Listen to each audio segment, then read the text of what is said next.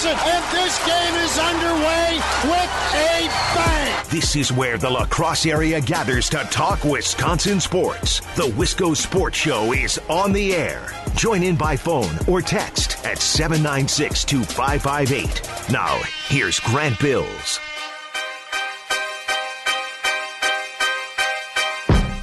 It might be the weather. It might just be the weather, I'll admit, because this weather does suck. Literally, and blows. Literally. It's incredibly cold and windy outside, and I hate it. It might just be the weather. Don't get me wrong, but I am so looking forward to this upcoming Brewers season. And it's all I've been thinking about recently because when it's this cold, when it's this snowy, and when it's this crummy outside, and it is literally to the point where you almost cannot go outside, I found myself just laying on my couch with a space heater blowing on me watching 2018 Brewers highlights. I can't, I can't, come on, I can't be the only one watching highlights of the postseason run and of game 163 against the Cubs. Like, I can't be the only one who's getting caught up in this, right? I want to talk a little Brewers today. This is the offseason, uh, more so in my lifetime than any other, where the Brewers have been hyped up, where there is excitement. And last year, don't get me wrong, there was a lot.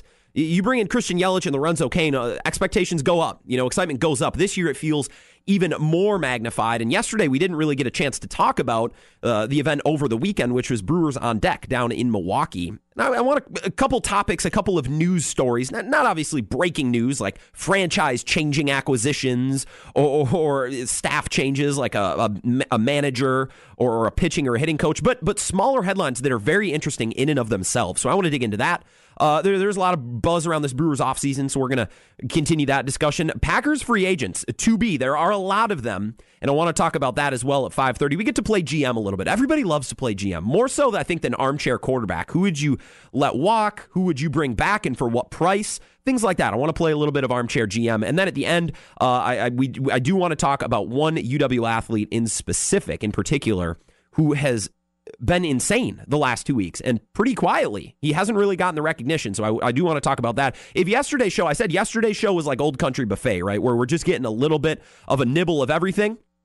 We're not digging too deep into the Brewers or the Packers or UWL. We're just taking a sample of everything as we move along the Wisco Sports Show. Well, today it would be more like a, a three course meal, like a surf and turf. We're going to get a big bite of the Brewers, a big bite of the Packers, and then at the end, for dessert, just a little bit of UWL as well. So we have a, a nice, well rounded show here today on WKTY. I'm your host, Grant Bills. Thanks for joining in. I hope you are making do with the weather. I hope you're staying safe. My mom actually called me today. She lives two hours north uh, in, in Menominee, Wisconsin. And I had walked to class. I'd been out and about today. Uh, and I was texting with her earlier on in the day. She called me about three or four o'clock. She said, "You better be wearing a hat. You better be wearing gloves." I said, "Mom, if I if I wasn't, I wouldn't have ears left." My fingers would have fallen off. It is that damn cold outside. So please stay warm. Please uh, stay safe uh, and, enjoy the Wisco Sports Show. Drive slow. More time you're on the road, more time uh, that we can spend together. 608 796 2558. Please join in if you uh, feel so inclined on the five star telecom talk and text line. Brewers on Deck was this weekend. It is an awesome event. It's a cool event that gets fans hyped during a time of year where there doesn't seem to be a lot to get hyped about, if we're being honest, right? It's freezing cold. Packers season is over. We still have a ways until Brewers season starts. I know pitchers and catchers report is just weeks away, and, and we can keep our eye on spring training. Maybe you're even lucky enough to fly down to Maryvale and to attend some spring training baseball. And if that's the case, lucky you and enjoy it. But we still do have a couple of months till Brewers baseball, and this on deck event, especially during an offseason like this, is such a fantastic way, not only for the Brewers to make money, don't get me wrong, but to get your fan base excited to get them thinking about baseball. So come opening day, fans are going to be ready to tailgate. They're going to be ready to pack Miller Park and be loud and get excited for another 162 games and hopefully more of Brewers baseball. There were a couple of storylines to come out of Brewers on deck about specific players or about you know, coaching staff, what have you. One of the biggest things, and I, I specifically read about it on The Athletic. This was Robert Murray who was reporting this uh, for The Athletic Wisconsin about Brewers on deck. Uh, Ryan Braun making a little bit of a tweak to his uh, his swing. And it's interesting. I saw this headline. I saw this uh, this little noteworthy item about Ryan Braun's swing, and I'm like, well, Ryan Braun's been in the league how long?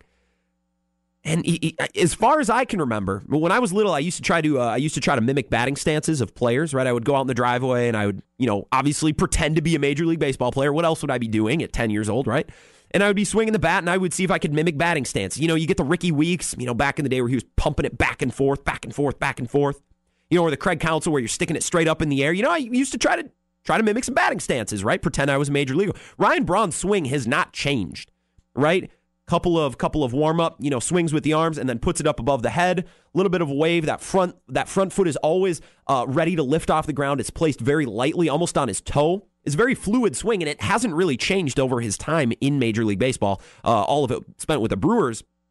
And my first thought was, if there's one issue that Ryan Braun has, it's staying healthy and staying on the field. His swing has always been good. There's always been power. He's always been able to make contact. And he's always been able to cover that far side of the plate, which is what makes him so dangerous. You can't pitch him outside because he uses that long bat, uses those long arms, that big wingspan, and he'll put it in the opposite field, even with power if he wants to. Ryan Braun has always had a clean swing. But it was interesting because when I dug into the details and I actually started to think about it, it makes sense after this year. And this is what I'm talking about. You remember Ryan Braun talked about all the time, uh, especially or excuse me, late in the year. Uh, Ryan Braun was just getting unlucky. He was hitting the hell out of the baseball high velocity, exit velocity. You know, that's the big thing now. How fast is the ball coming off the bat? He was hitting hard line drives. Was smacking the ball, whether it was back up the middle or straight at infielders or straight at outfielders. You didn't have to move. Like Ryan Braun was hitting the ball hard, which is what you want to see. Problem was, it seemed to always be going to someone. And it sounds like now he's actually being proactive, uh, trying to prevent that and, and taking luck out of the equation a little bit. It sounds like he wants to turn into turn some of those line drives into home runs. Just get him up improve that launch angle just a little bit, which has become another one of those hot button terms as baseball continues to evolve. Uh, after reviewing, this is what Braun said. He, he, after looking at the numbers and analytics of which in baseball there are so many, he says he's just tweaking. He actually hired a new hitting coach to help improve his launch angle. He wants to get the baseball up. And he says that this is the quote from the article and from the interview at, at Brewers on Deck, which I think is hilarious. He said the the changes that he made are minimal and Braun says, quote, people who really understand baseball, quote, will notice. They'll be, they're the only ones who will notice. So I guess maybe we won't even notice. It's something very deep, very slim, and very uh, minuscule in the mechanics of Ryan Braun's swing that he's trying to tweak and trying to adjust in order to lift the baseball up. The power will still be there. It's not. He doesn't need to hit the ball harder. He needs to the, hit the ball smarter. He needs to get it up just a little bit higher. So sometimes last year when you would see him line out right to an infielder, or hit one of those frozen rope, as people like to say, shots right at an outfielder who then didn't have to move and caught it in his tracks. You lift that ball up a little higher and you maintain that launch or that launch velocity or that exit velocity, a couple of those balls are going to get out of the ballpark. And what I'm sure Ryan Braun would love to see is is turn I don't remember how many home runs Ryan Braun had last year, but turn a 24 or 25 home run season into 28 or 29. That can make a big difference. And I know in the grand scheme of 162 games of a regular season and months of a summer, four home runs isn't a huge deal. But now, when you get into those meaningful games in October and in the playoffs, one line drive in game two of the NLCS that is just lifted a couple degrees higher and makes it over the wall instead of being an out and a loud out, an unlucky out, that can turn a game and in turn turn a series. It can really change the course of a season. Now, I know the difference between 25 and 29 home runs, the example I used, isn't huge when you look at the broad scope, right? When you look at the whole season, uh, when the season is wrapped up and you look back, all right, 29 home runs, that's not that different from 25 or 26. It's about where those home runs happened. And late last season, Ryan Braun in October, in the postseason and late in the season, he was just seeming to get unlucky. It seems like he wants to take some of that luck out of the equation.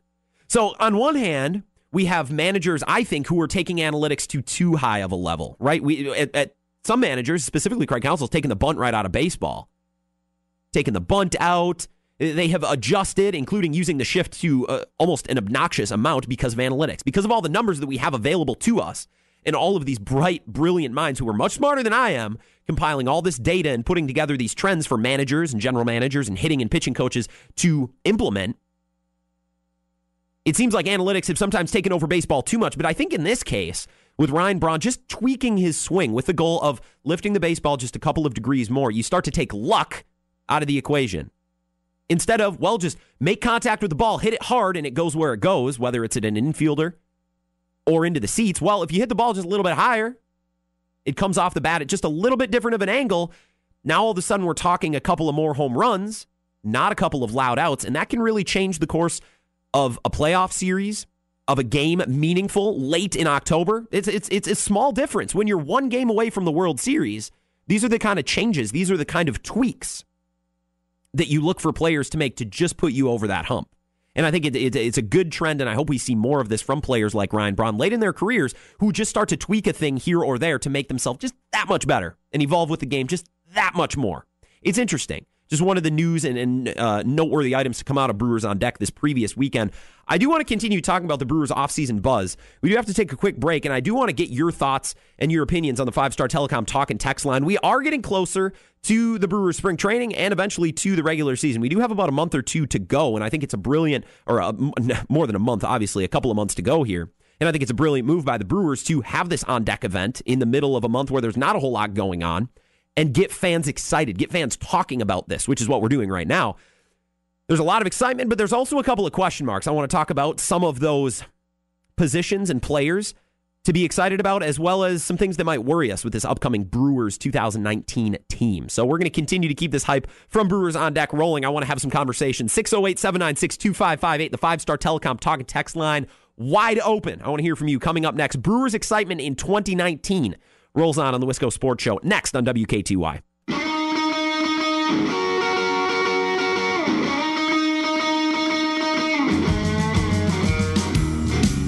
The Wisco Sports Show rolls on here on WKTY. I'm your host, Grant Bills. Thanks for hanging out. Hope you're having a good night. 608 796 2558 is the five star telecom talk and text line, and it is all yours. Talking Brewers excitement upcoming 2019 season, and we just kind of wrapped up uh, recapping a couple of things from Brewers on deck. Went down this previous weekend, and it's interesting because there's a month there's not a whole lot going on. Now, obviously, you you would love for the Packers to be playing right now, but more often than not. Packers season will have wrapped up by now. Even in some of their best years, the NFC Championship years or the Super Bowl, their season is darn close to over. And the Packers, let's face it, they made it in 2010, but since then have not been back to the Super Bowl. Packers season is typically over by now, the first week of February or the last week of January, however you want to shake it.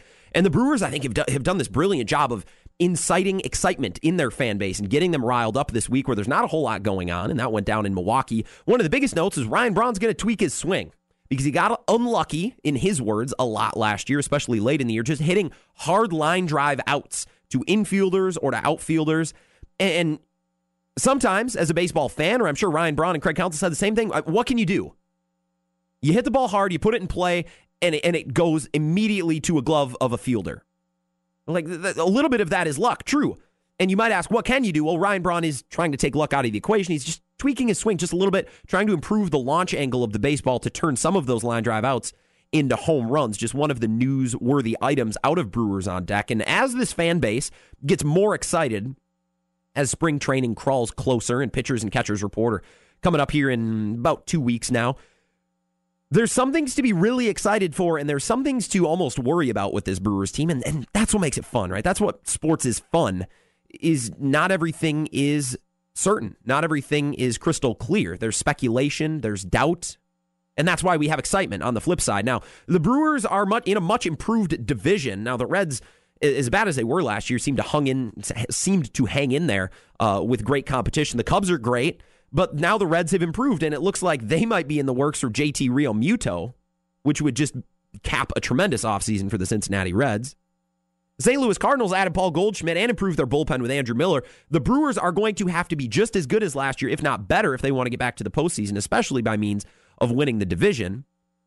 And there's excitement to see what happens with this Brewers team. I think some of the most exciting pieces about this team, I was thinking about this throughout today uh, and throughout tonight, right up into the show. And, if you uh, have excitement about this Brewers team, about a position group, a player, a coach, what have you, 608 796 2558. By the way, uh, I know we got Brewers fans on Twitter as well. Tweet at me at WKTY or at Keystroker Grant, which is my personal Twitter account couple of the most exciting things on this Brewers upcoming team, the 2019 Brewers team. Number one for me, I'm excited about this pitching staff. And it's funny because when you ask people about the Brewers, oh, who do they need to add? Who do they need to trade for? What do they need out of their minor league? It's always starting pitching, starting pitching, starting pitching. If you don't have an ace, that's always going to be what fans are looking for. I'm actually really excited about this starting rotation because I think last year you saw whether it was a flash in the pan or not, you saw success from Jhoulys Chacin and Wade Miley. I, I, got this feeling, I got this inkling that Wade Miley is on a collision course back with the Milwaukee Brewers for one more year. But even if Wade Miley doesn't return, you like what you saw last year from Jhoulys Chacin. Heck, even Brent Suter, when he was healthy, gave you some good play. Zach Davies was hurt most of the year. You got to figure he's going to give you something coming back. Jimmy Nelson is coming back, something you didn't have last year. And now you have a couple of wild cards at the bottom end of that rotation. And I say bottom because they would be newcomers to the starting rotation, not because they're better or worse, but because they are new. You have Brandon Woodruff, who performed and pitched some excellent innings for the Brewers late in the season and into the postseason. Corbin Burnes, a, a dude who, let's face it, had one bad outing, one in game two of the NLCS against the Dodgers. That was his only bad outing all year. Now, don't get me wrong, that outing may have very well cost the Brewers that game and cost them a trip to the World Series. You can break down individual innings and individual performances by players, but that was his one bad outing. He was electric, and he's got four pitches all of which he handles and controls very well. Corbin Burnes is a young star that has been coming up through the minor league system, and I think now it's time we might see him make that move to the starting rotation. I wouldn't be surprised if they keep him in the bullpen, to be honest, because I think Craig Counsell values his relievers. But I think more often, or more likely than not, we're going to see him shift to the starting rotation. And then Freddy Peralta as well. You have this this triple headed monster of young, talented pitchers who have spent time in the bullpen, but also flirted in the starting rotation. Peralta and Woodruff have both spent time as starters. Burnes has not, but you really like his upside and what he could add to the rotation. So, how does Craig Counsell and David Stearns both manage this pitching staff? What is it going to shake out as? Because your opening day starter could very well be Chacin, but a month or two months later, if Chacin is your number one starter, I, I think it's kind of a disappointment because that means Corbin Burnes hasn't come onto the scene probably as quickly as you may have hoped. That means Jimmy Nelson is no longer the pitcher that he was at least a month into the season. Zach Davies hasn't returned because I think your hope is Jhoulys Chacin goes from your number one pitcher, as he was last year, down the rotation a little bit because everybody else improves. A couple of players improve, like Brandon Woodruff and Freddy Peralta, gives you a little more consistency, cuts down on the walks. And Corbin Burnes is now into the mix as a rotation. He's a fish that's being added to the pond. So you hope those guys are able to, if not push Jhoulys Chacin to the best pitching of his career, overtake him for a number one or a number two spot. And now you like your depth in the rotation as Chacin slides down. Who knows what Jimmy Nelson's going to give you as he comes back? He was excellent two years ago, but he hasn't pitched competitive baseball in a while, not in the major leagues at least. And you like what Zach Davies hopefully can give you coming back off that injury. There's a lot to be excited about. There's also some stuff to worry about in the starting rotation, but that's why it's exciting, right? We don't know if Matt LaFleur is going to be a great coach. Nobody knows, but we're excited to find out because we have hope, right? That's what makes sports fun. And I think it's very similar with this upcoming Brewers starting rotation. Another position, uh, specifically a player that I'm really excited about, is Orlando Arcia. Not because I think he's going to be an all star or, or put up, you know, ridiculous numbers. I want to see what he does. I just want to see. I'm just curious because Orlando Arcia was essentially a free out in that batting rotation at the bottom of that lineup all season last year until he completely turned it on at the end of the year. I was watching game 163 highlights. Orlando Arcia had four hits, four in that game. Now, I can't imagine that is the new normal for Orlando Arcia, who's always struggled a little bit to hit the bat, but you saw flashes at the end of the year. A little bit more picky with his pitches, a little bit more calm, focus on putting the ball into play. He's probably never going to be a big home run hitter, although we saw some pop at the end of the last season. But what is he truly going to be? Because I think this is a, almost a groundhog day this upcoming season for Orlando Arcia because he needs to be more consistent. He can't be hot and cold. You cannot have a guy who hits 190 for a month and then hits 400 the next month. You just can't absorb that. That's why Keon Broxton has struggled to stay in the majors. I want to see what Orlando Arcia does. I'm excited to see what Orlando Arcia does. Those are my two biggest areas of excitement. The starting rotation, because they're just getting an injection of all of these new arms that weren't in the rotation for whatever reason last year. I'm excited for that. I'm excited to see what Orlando Arcia does, assumedly as the day one starting shortstop of this Brewers team. It's his job to lose, in my opinion. Who's going to take it? Spangenberg, Saladino? I don't think so. Hernan Perez? I don't think so. It's his job to lose, and I hope we see a breakout season from Orlando Arcia and he continues that hot tear that he wrapped up the season with last year. That's my hope. That's my excitement. It might not turn out that way. My biggest worries for this Brewers team, and it's almost becoming more worrisome, is the second base position. Now, I, I think a month or two ago, the Keston Hiura hype train was piping hot. He was on the cover of magazines. He was being called the best homegrown prospect the Brewers have had since Ryan Braun. You don't just throw praise around on a minor leaguer like that. But it seems like we are not going to see the likes of Mauricio Dubon and Keston Hiura in the major leagues, at least not early on this season. Maybe late, but it seems like Greg Counsell and David Stearns do not want to call those guys up as early as probably fans would like to see. So what do the what do the Brewers do at second base? Assuming Orlando Arcia is your day one starter at shortstop, and it is his job to lose, like I believe that it is. Spangenberg, Saladino, Hernan Perez. Now, if you bring Mike Moustakas back, maybe you slide Travis Shaw back over to second base, but there, there's a lot of question marks there. And I don't really know. I don't love any of those options. I love Hernan Perez as a role player, as a guy who can. He's a Swiss Army knife, right? That's that's his calling card. Well, I don't want to use a Swiss Army knife as my my number one knife, right? If if I'm in a kitchen and you say, "All right, Grant, you need to cut up a steak," I don't want a Swiss Army knife. I want a knife. And right now, the Brewers need a second baseman. They don't want a Swiss Army knife. They don't want a utility player. They want a second baseman. I want a second baseman. So I do worry about that position. Orlando, or not Orlando Arcia. Jesus Aguilar is the other worry that I have. And, and maybe this is me being pessimistic instead of optimistic. And, and if that's the case, go ahead and call me on it. I'm worried that Jesus Aguilar is not even going to come close to his output last year. And I'm not, it's not because I don't like him. I love Jesus.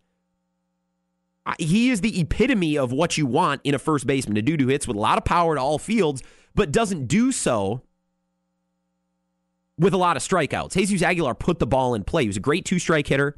He knows when to shorten up his stroke and just try to put the ball into play. And we saw that a lot last year. That's why I like Jesus Aguilar. I'm not a hater. I don't know if he can hit as well as he did for the Brewers last year. And let's be honest, he was a big reason why the Brewers won as many games as they did throughout the, the months of May and June. He cooled off a little bit towards the end of the season, but I mean, he was hot enough to get into the home run derby, be an all star.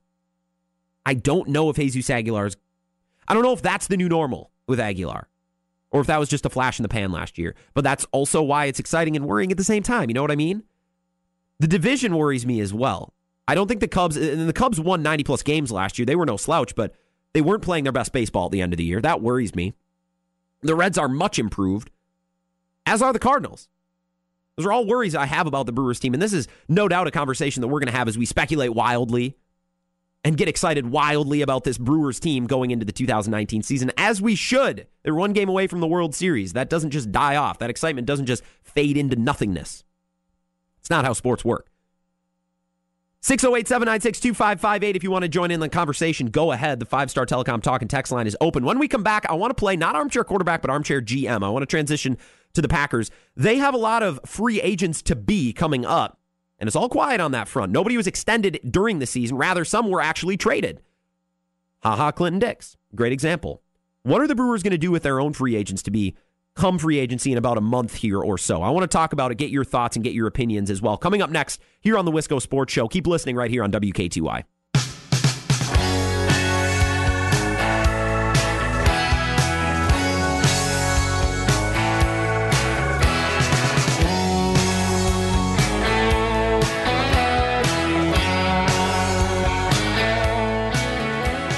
Wisco Sports Show here on WKTY 96.7 FM, 580 AM. Also streaming at WKTYSports.com and on our mobile app as well. I'm your host, Grant Bills. Thanks for hopping aboard and hanging out. Hope you're having a good evening. We wrapped up some killer Brewers talk. Do not forget, I never want you to forget that you can always go to WKTYSports.com and listen to this show back in podcast form. Just click on the podcast tab, Wisco Sports Show with Grant Bills. It's super easy to find even for somebody like me who's not super techy. And you can jump around. If you missed one segment, you don't need to listen to me rehash what you've already heard. Just pick and choose what you want to hear or what you missed. Super easy and a super good way, uh, an easy way to enjoy the Wisco Sports Show. If you can't catch it one day, but you want to fill yourself in, it's the best way to do it. 608 796 2558 is the best way to reach me and the program on the five star telecom talk and text line. People love to play armchair quarterback. Uh, people even more so, myself included, love to play armchair GM. Who would you draft? Who would you trade for? Who would you keep in free agency? Who would you let walk or who would you sign? All decisions that Packers fans, especially, I don't know about other fan bases, love to talk about. How would you fix the team? As if it's simple and easy, right? None of us are general managers, but it is interesting. Over the end of Ted Thompson's tenure, I would say the last three or four years, the rallying cries supporting free agency got louder and louder and louder. People said, why don't you sign free agents? You never even think about it. You never even talk about it. And it's fair, right? Even if you don't want to sign a lot of free agents, you should be in on the conversation because sometimes you don't know what you're missing out on. Maybe a player wants to come play in Green Bay, or maybe he's willing to take a pay cut to come play for a coach you have or to play alongside a player you have. You just never know if you don't pick up the phone. That was my beef with Ted Thompson. And the response always was the Packers do sign free agents. They re sign their own. And that is awesome. That is great when you're drafting good players. I mean, you think back to 2015, they re signed Mike Daniels. David Bakhtiari was re signed in 2016. Uh, three players, I believe, last year Davante Adams, Lane Taylor, uh, uh, and there was a third. Uh, Corey Linsley, all re signed last year. I mean, they re signed their own. That's what the Packers have been doing for years and years and years. Well, now that Brian Gutekunst is at the controls, maybe it's a, a change in style, or maybe Gutekunst is just looking at this roster and the free agents to be and say, there's nobody good enough to re sign. There's nobody good enough to warrant me backing up the Brinks truck and dumping cash at their feet to stay in Green Bay.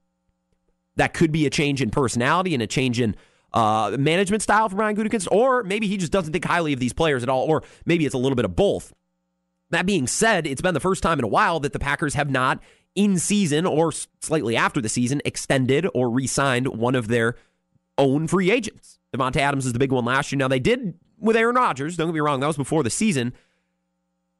But now it's all been quiet, and they do have a lot of free agents to come. I was on Twitter the other day, and, and there's this article circulating with ESPN, uh, specifically written by Rob Demovsky, specifically breaking down all the free agents to be restricted or unrestricted. And, and I saw someone quote it. I don't remember who. I wish I did. Uh, quote tweeted it and said, "Well, one good thing about dra- horrible draft classes if you don't have to to pay them as free agents later." And I guess that's one way to look at it is you don't need to be sinking free agent money into players, but then again, you're missing out on good players. You can't overspend in free agency if you don't have a good option to overspend in free agency. And it appears right now that the Packers do not. There is a strong possibility and, and a growing narrative that the Packers might not re-sign a single one of these dudes. Well, let's let's get into it a little bit. On the offensive side of the ball, they have a couple of unrestricted free agents. Now, Randall Cobb is the biggest, obviously, and we've heard Rodgers at times, we assume kind of plea and kind of make the case that Randall Cobb should be retained. They're a better t- team with Randall Cobb on the field. And I agree. I just don't know at what price. And last year, you saw Randall Cobb, it, whether it's his fault or not. I, am not hating on a player for getting injured, but it, it is a trend near the end of players' careers that maybe they become more injury prone. And you hate to sign a fresh contract for a free agent who is aging only to miss more games every year, so on and so forth, right? So Randall Cobb, I don't know it it seems as though he's played his last game for the green and gold. Then you you go down the list. Lance Kendricks is set to be a free agent. That's a little bit lower priority, I think, for Packers fans, especially compared to Randall Cobb and Marcedes Lewis. You have two of your three tight ends from last year, two of your four, I guess, if you count Robert Tonyan, who are set to hit free agency. I would love, I would love for them to resign Marcedes Lewis. I've never bought the hype with Lance Kendricks. He doesn't do any one thing particularly well. He, he was not a good pass catcher.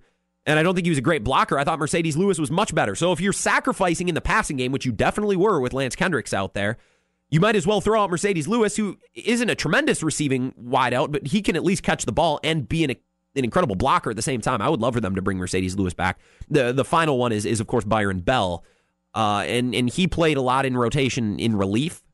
I don't know what the Packers will do with Byron Bell. It's nice to have a veteran player like that who you can plug and play and maybe a couple positions when players get injured.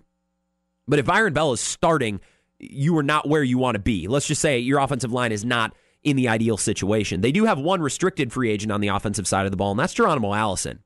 And, it, and it's too bad for Geronimo Allison because I, I, thought he was poised for a breakout year. And the first couple games would, would indicate so, right? Him and Aaron Rodgers, for whatever reason, just seemed to click. And in a year that was all about chemistry and towards the end, lack of chemistry and being on the same with same page with the wide receivers, Geronimo Allison is a really good complement to Aaron Rodgers. Unfortunately, he missed a lot of this season with injury, and maybe that's better for the Packers because the only way that Geronimo Allison leaves is if another team offers him and the Packers don't match, much like the Packers tried to do with Kyle Fuller last year. And that looked like a smarter and smarter move for the Packers and the Bears, both the Packers trying to prime away from Chicago and the Bears retaining him. So we'll see what kind of demand there is for Geronimo Allison. I think Geronimo's value is higher in Green Bay, given that his utility and his success is often because of chemistry with Aaron Rodgers. And is often because he is on the same page and Aaron Rodgers trusts Geronimo Allison. I think that's where his value is, and I think Geronimo Allison hopefully realizes that and isn't too quick to try to jump out of Green Bay like we have seen with previous wide receivers. Remember Jarrett Boykin? We all thought he was going to be great, and then it just never really panned out. I think some players only have utility in Green Bay with a specific quarterback or with any specific quarterback, right? It doesn't have to be Green Bay. It doesn't have to be Aaron Rodgers. Those are your offensive free agents. I don't know if I love any of them. I think you could find a better player at a better price tag if you want a reliable slot receiver than Randall Cobb. It, it really depends on what type of offense LaFleur tries to install. Hopefully, LaFleur tries to install a more replicable offense down in and down out that doesn't rely on making things up as you go and, and being on the same page as your wide receiver. And it's more about just running consistent routes and being in the right place at the right time. And if that's the case, Randall Cobb, you can replace him with a whole a whole lot of slot wide receivers because they're not particularly expensive. Randall Cobb might be. I don't know what kind of demand there's going to be for Randall Cobb. I'm sure the Packers will look into that, and, and maybe if there is no demand, they'll bring him back on a cheap deal. I don't know. Let's look at defense. They do have some restricted free agents on defense, and they all have really interesting situations. Of course, you have Clay Matthews, who has regressed in terms of an outside pass rusher. I still think as an inside linebacker, he could be a force for the last couple of years of his career. But he can't get around the out edge as fast as he could. He is a little bit injury prone, and that'll happen as players age. I just think because of the name, because of the player that Clay Matthews has been in the past, some team with a lot more cap space is, is going to be willing to give him a lot more money. I think Clay Matthews, even more so than Randall Cobb, has played his last snap as a Green Bay Packer.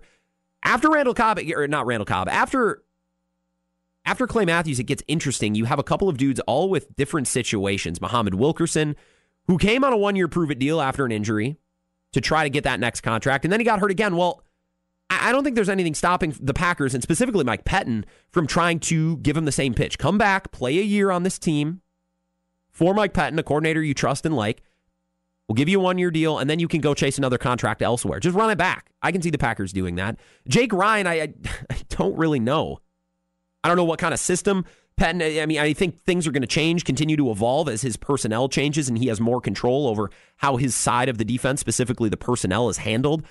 I don't know if there'll be a whole lot of interest for Jake Ryan, especially coming off the ACL tear. I, I don't know.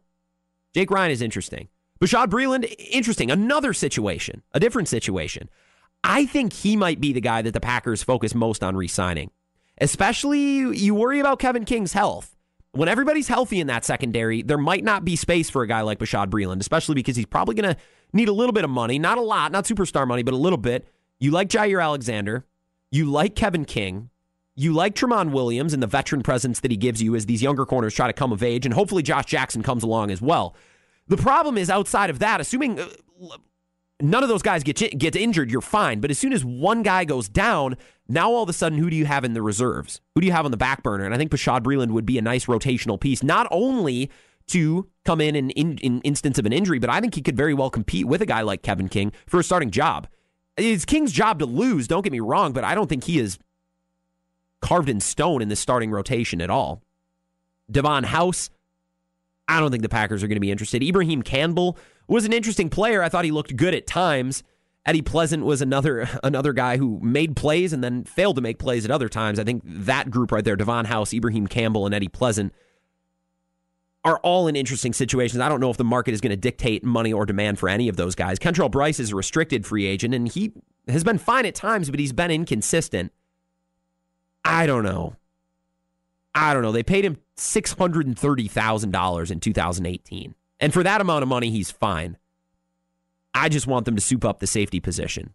And I don't think there's a whole lot of room for Kentrell Brice. Uh, once again, I said if Byron Bell is one of your starting offensive linemen, you don't like your spot much like I think if uh, much like I, I, think we were obviously just talking about the defense, much like I think if Kentrell Brice is your starting safety, you're in a bad spot. As a reserve, that's one thing, but as a starter, I don't necessarily like it at all. I can't imagine Packers fans do as well. We'll continue to talk about Packers free agency as the offseason rolls on and we start to crawl towards free agency and towards the draft. A couple of landmarks coming up in the NFL offseason. It looks like the Packers are going to retain Jimmy Graham a lot of people wanting to see him cut, a lot of people expecting to see him cut. I don't think it makes a whole lot of sense to cut him, but it looks like they're going to bring him back, which I think makes sense. He's not a free agent, but he is uh, obviously a, a player who's going to have a large cap hit. Cap hit doesn't get much smaller if you cut him, which is why I think they should keep them around, as it looks like they're going to. So that's the one update on Packers personnel so far. We're going to continue to play armchair GM all offseason long. I think it's so much fun. I can't play quarterback in the in the National Football League. Like that that's so far above me in my mind and my ability I'd like to think I would do a horrible job, but I'd like to think I could sit down and, and at least reason through personnel moves, right? As, a, as listeners of WKTY and as a host here on the Wisco Sports Show, I, I think we can have a conversation about why they should or shouldn't bring back a player and how much money you would spend and would you trade for this one. When it comes to armchair quarterback, I mean, that's just, you're just getting mad at the TV. This is a little bit more nuanced, right? A little bit more a little bit more civilized if you will. So we're going to continue to do that all off season long. I do. I, am really excited. Uh, we're going to take a quick break, and I'm excited to come back. We're going to talk about UWA athletics. I got a text from Andrew yesterday saying, "Hey, make sure you you shout out the swim team. They had a huge win this weekend, and they did." Against Stevens Point, another player uh, for UWL basketball who has slid under the radar in a huge way. He's been a walking bucket the last couple of games in the last couple of weeks. I want to talk about Brendan Manning as UWL hung one on Whitewater and they squeaked out a conference win against uh, River Falls. They're on a two game winning streak and they're looking good. They're 7 and 1 in WIAC play so far. And Brendan Manning is a big reason why. I caught up with Coach Dernbach earlier today. He shared a couple interesting tidbits and a, and a funny story or two about Brendan and his path to success on this team. I want to wrap up the Wisco Sports Show with that coming up next year on WKTY.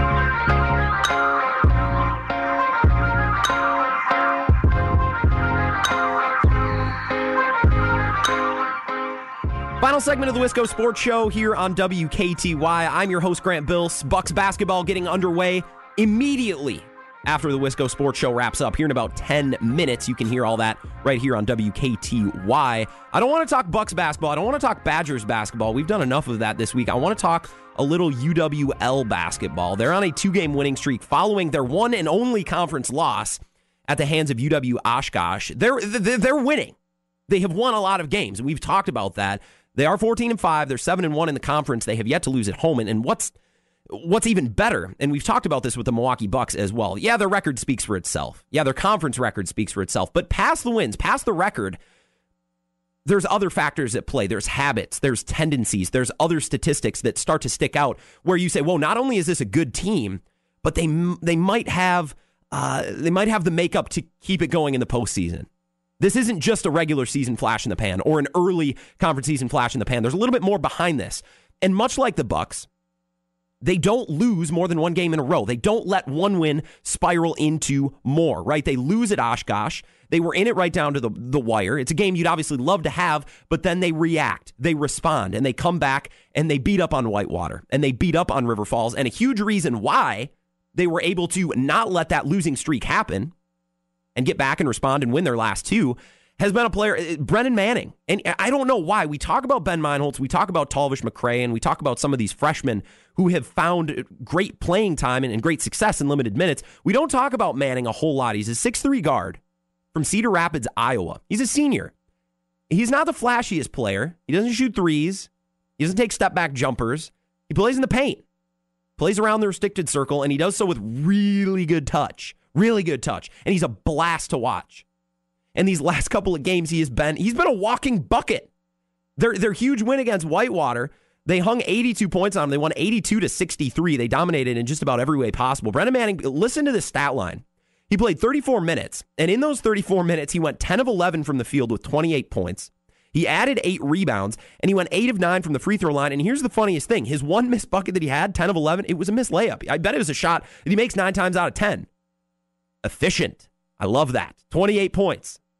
And he does all his work around the rim. He's 6'3. He doesn't he's not sized as a 4 or as a 5 where he spends a lot of his time down in that restricted circle down underneath the rim.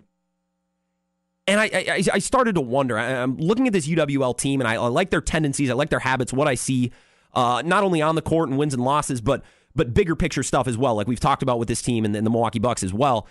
I, wanted to know a little bit more about Brendan Manning. I had an opportunity to sit down with Coach Dernbach earlier today, and, and I just wanted to talk about Manning just a little bit because he's been such a big piece of the Eagles' success, but yet he doesn't necessarily get the headlines and the conversation that some of his co-stars get on this team.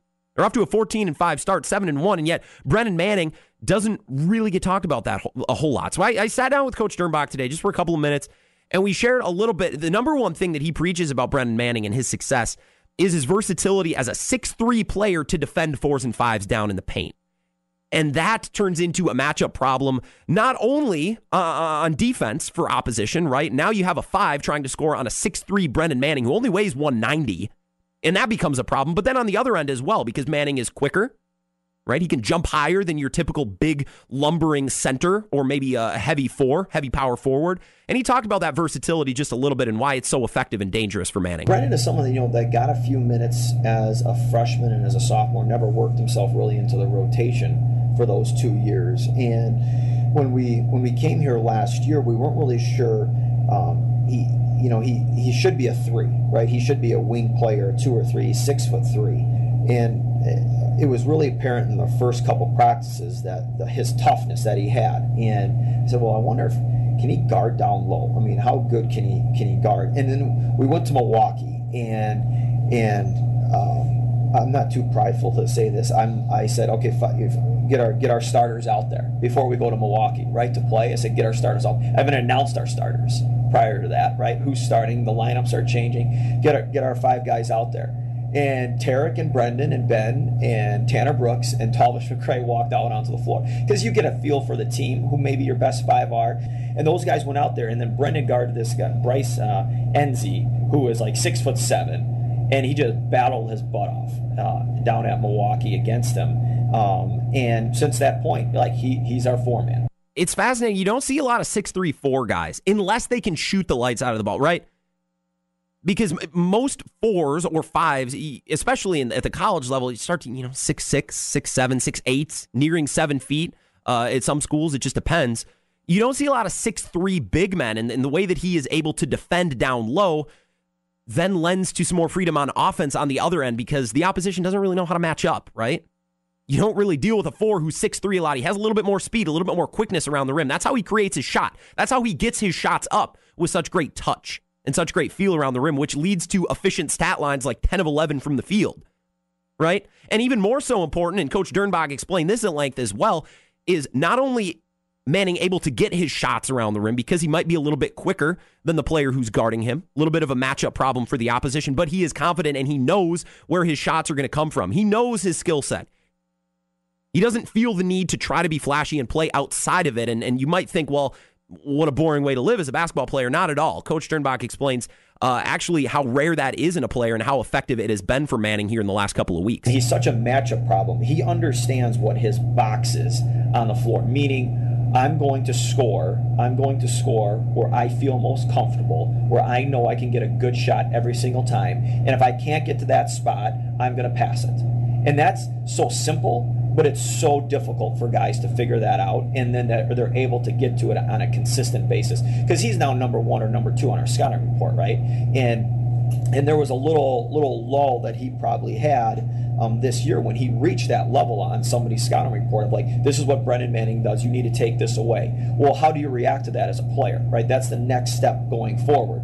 Um, you know like Ethan Anderson right now he can come in and can do some things offensively. But now the next step for Ethan would be like, okay, now he's on scouting reports, and you need to take away his three, and you need to take away his right hand, right? So then it's like, okay, now what is his what is his next step there, right? And that's just uh, an example of the development. And then Brendan's been able to do. He understands how he can score on the floor, and and he consistently is able to do that, and doesn't try to play outside of his box, right? And uh, you know, there's so many guys that are like, "Well, I want to expand my game. I want to expand my game." Well, yeah, you can expand. You can expand your game. Things that repeat themselves are good. That's fun, right? And Brendan Manning is able to find his spot on the floor, and it repeats itself over and over and over again. It's definitely something that's noteworthy because how many times in sports, specifically, I see this in baseball with with players who make their major league debut when they come onto the scene. Nobody has tape. Nobody has a scouting report, and you see them have great debuts. And then, as soon as other teams get some film, right? They get a little bit of a scouting report and they figure out the game of this new player on the scene. Then they can scheme. Then they can game plan. Well, then what does the player do? What is that next step? And, and what's funny is it sounds like, and watching Brendan play, he didn't really have a next step. He didn't need one because he's so good at what he does. He's so good at touchy shots around around the rim and those those mid range jumpers and getting into the restricted circle and using his length to get his shots up. The teams know it's coming. And they still do it. Like, think of the Lombardi sweep or the Packers sweep in the 60s. Everybody knew where the ball was going. They were going to write right behind Jerry Kramer. That's where they were going, and teams still couldn't stop it. Now, it's it's kind of foolish and and just maybe a little bit dumb to compare a, a senior six-three power forward, Brendan Manning, on the 2019 roster of UW La Crosse basketball to a Packers team from the 60s, but it's the same principle, and it's really fun to watch. In a league and in a sport where the three point shot is taken over, and everybody's got to be able to step back and have a finishing package and and have great touch around the rim and all this. He he doesn't really need that. He plays his game. He plays within his box, and he's confident in his playmaking ability. If Brendan Manning goes up with a shot, you know it's a good look because he's not taking bad shots. He doesn't take bad shots. He doesn't make bad choices, as Coach Dernbach loves to say.